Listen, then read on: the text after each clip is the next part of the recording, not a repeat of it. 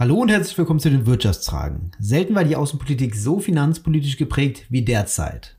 Der Westen probiert Russland mit Sanktionen zu bezwingen und diese Sanktionen sind überwiegend wirtschafts- und finanzpolitischer Natur. Mein Name ist Lukas Scholle und heute sehen wir uns insbesondere die Sanktionen gegen russische Oligarchen näher an und welche Probleme es damit gibt. Das Problem bei der Umsetzung von Sanktionen gegen Oligarchen aus Russland und aus der ganzen Welt besteht darin, dass wir nicht in der Lage sind, dieses Vermögen zu identifizieren. Das war Christoph Trautvetter, der heute auf die Wirtschaftsfragen antworten wird. Er ist Ökonom, Referent beim Netzwerk Steuergerechtigkeit und Experte für Steuern und Geldwäsche. Jetzt gibt es wahrscheinlich ein paar Fragezeichen, was die Sanktionen mit Steuern und Geldwäsche zu tun haben. Tatsächlich aber einiges.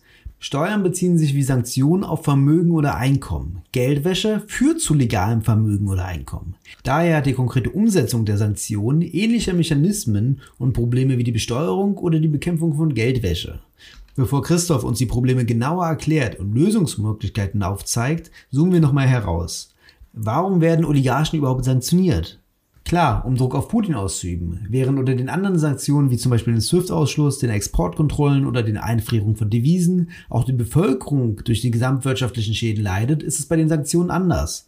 Die Auswirkungen sind relativ begrenzt. Die russische Zivilbevölkerung leidet nicht darunter, wenn ein Oligarch nicht mehr über Geld auf seinen Bankkonten, Yachten oder Aktien im Ausland verfügen kann.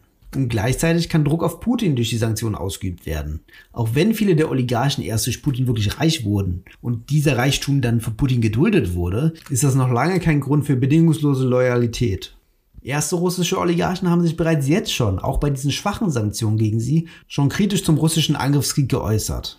Sie haben aber nicht nur mediale Macht, um Druck auf Putin auszuüben, sondern sie sind auch oft Verantwortungsträger in der Regierung oder in den etlichen Staatsunternehmen Russlands. Manchmal sind die Oligarchen sogar Türöffner für Wirtschaftsbeziehungen in andere Länder. Das bedeutet, dass Putin auch auf sie angewiesen ist und sie nicht nur auf Putin angewiesen sind. Hier liegt wirklich ein ziemlich großer Hebel, der noch kaum umgelegt wurde, um wirklich Druck auf Putin auszuüben. Derzeit stehen rund 900 Personen und ungefähr 60 Unternehmen auf der Sanktionsliste der EU, wovon viele Personen schon aus den Krisenjahren von 2014 stammen und jetzt effektiv nur ein paar Dutzend dazu kamen. Von diesen Personen wird das Vermögen eingefroren. Wie diese Liste entsteht, darüber schweigen die Beteiligten. Laut Wirtschaftswoche hat Polen wichtige Impulse gesetzt. Auch das deutsche Wirtschaftsministerium war involviert. Die finale Liste wird dann der EU-Kommission und dem Europäischen Außendienst vorgelegt und von den EU-Mitgliedstaaten einstimmig verabschiedet.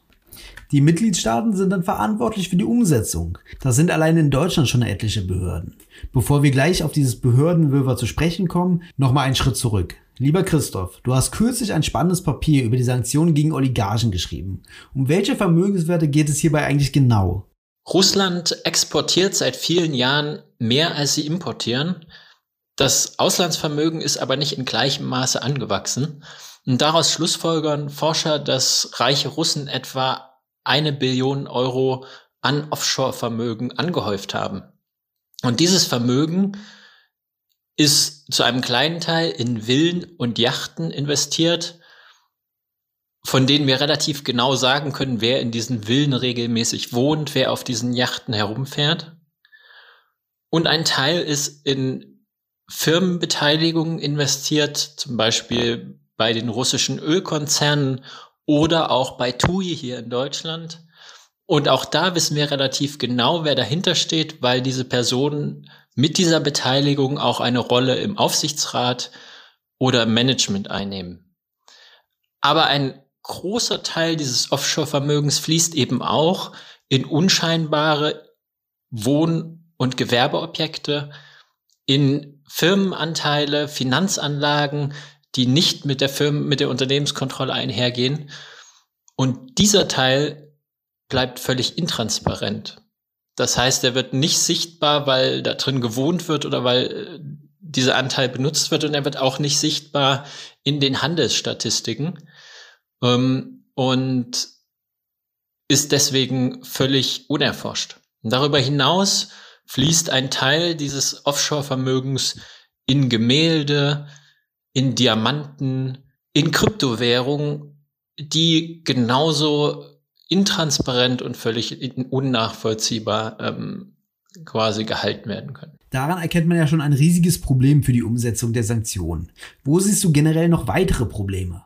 Das Problem bei der Umsetzung von Sanktionen gegen Oligarchen aus Russland und aus der ganzen Welt besteht darin, dass wir nicht in der Lage sind, dieses Vermögen zu identifizieren. Das liegt daran, dass es sich zum größten Teil hinter Offshore-Strukturen, hinter Treuhändern, hinter komplexen Beteiligungsketten versteckt und die Notare, die Grundbuchmitarbeiter, der Werftbetreiber, der Zollbeamte, der eigentlich diese Sanktionen umsetzen sollte, damit überfordert ist, den Eigentümer überhaupt festzustellen. Und das Problem bei den Sanktionen liegt auch daran, dass es für diese lokal zuständigen Personen keine zentrale Einheit gibt, die bei der Ermittlung der Eigentümerstrukturen hilft und die ganz gezielt nach Vermögen ungeklärter Herkunft sucht und das den Oligarchen, die sanktioniert werden sollen, zuordnen. Das sind ja wirklich eine ganze Reihe an Problemen. In deinem Papier machst du auch Vorschläge, wie die Sanktionen besser umsetzbar wären. Welche sind das? Genauso banal wie das Problem, nämlich dass wir nicht in der Lage sind, Vermögen zu identifizieren, ist auch die Lösung. Wir können zum einen für mehr Transparenz sorgen und wir können zum anderen die Ermittlungskapazitäten schaffen, die helfen, die Eigentümer zu ermitteln, die sich trotz Transparenzregeln weiter verstecken. Wie mehr Transparenz gehen könnte, hat der Bundesrat 2019 gezeigt. Der hat nämlich vorgeschlagen, alle Immobilieneigentümer, auch wenn sie sich im Ausland verstecken, im deutschen Transparenzregister zu erfassen. Die Große Koalition hat diese Chance ungenutzt gelassen und nur gefordert, dass sich Käufer, neue Käufer von neuen Immobilien in diesem Transparenzregister eintragen und hat damit dafür gesorgt, dass die Isle of Man Limited, die die Villa am Tegernsee besitzt, eben nach wie vor nicht eingetragen ist. Aktuell berät die Kommission, die Europäische Kommission, über einen ganz ähnlichen Vortrag, Vorschlag und wieder sollen wie in Deutschland nur die Käufer und nicht die Bestandseigentümer identifiziert werden. Und da würde tatsächlich ein einzelnes Wort, die Änderung eines einzelnen Worts in der geplanten EU-Verordnung reichen, um hier für eine wesentliche Vereinfachung, wesentlich mehr Transparenz auf dem Immobilienmarkt zu sorgen. Aber gerade bei den Oligarchen, bei den großen Vermögen müssen wir davon ausgehen, dass sie auch danach gezielt und systematisch nach Lücken suchen und diese Lücken auch finden werden, um weiter anonym zu bleiben.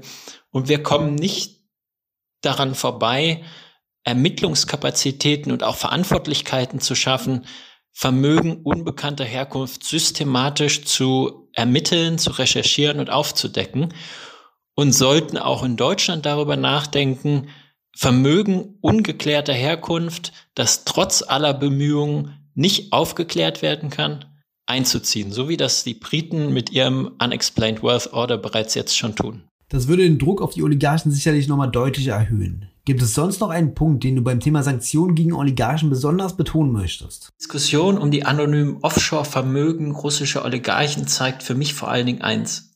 Schattenfinanz und Geldwäsche bedroht die Stabilität, die Sicherheit und den Frieden unserer globalen Weltordnung. Das ist für mich überhaupt keine neue Erkenntnis.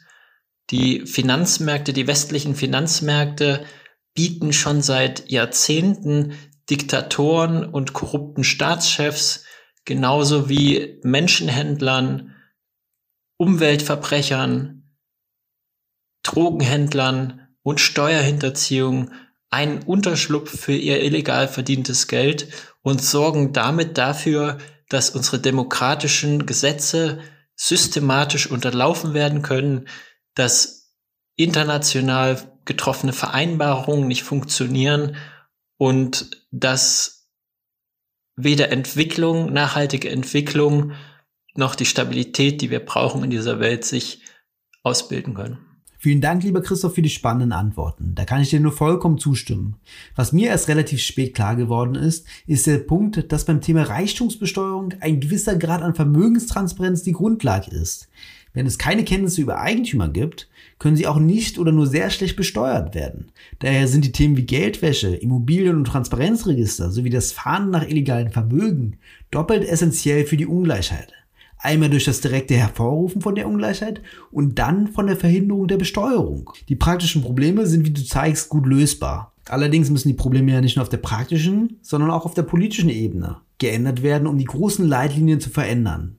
So muss der Personenkreis zum Beispiel deutlich ausgeweitet werden. Man könnte ja vermuten, dass es immerhin die vermögendsten Oligarchen sind. Das stimmt aber leider nicht. Von den 15 reichsten Oligarchen wird nicht mal ein Drittel von den EU-Sanktionen betroffen. Das zeigt, dass hier noch erheblicher Spielraum besteht. Daher schlägt der Ökonom Piketty eine systematische Einführung von Vermögen von über 10 Millionen US-Dollar vor. Das sind dann nicht mehr rund 900 Personen, die betroffen sind, sondern 20.000. Abgesehen von der Praktikabilität, die natürlich auch deutlich verbessert werden müsste, würde das dann erheblichen Druck auf Putin auslösen, wenn sich ein Teil dessen von ihm abwendet.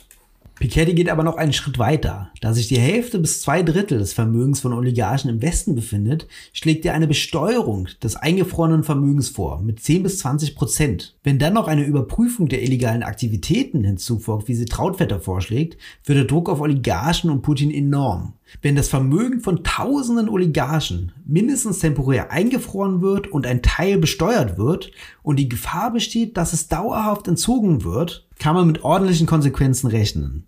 Es bleibt also spannend, was die nächsten Schritte der Sanktionspolitik bei Oligarchen sind. Lindner hat ja schon einiges angekündigt, genauso wie die EU. Mal sehen, was da kommt.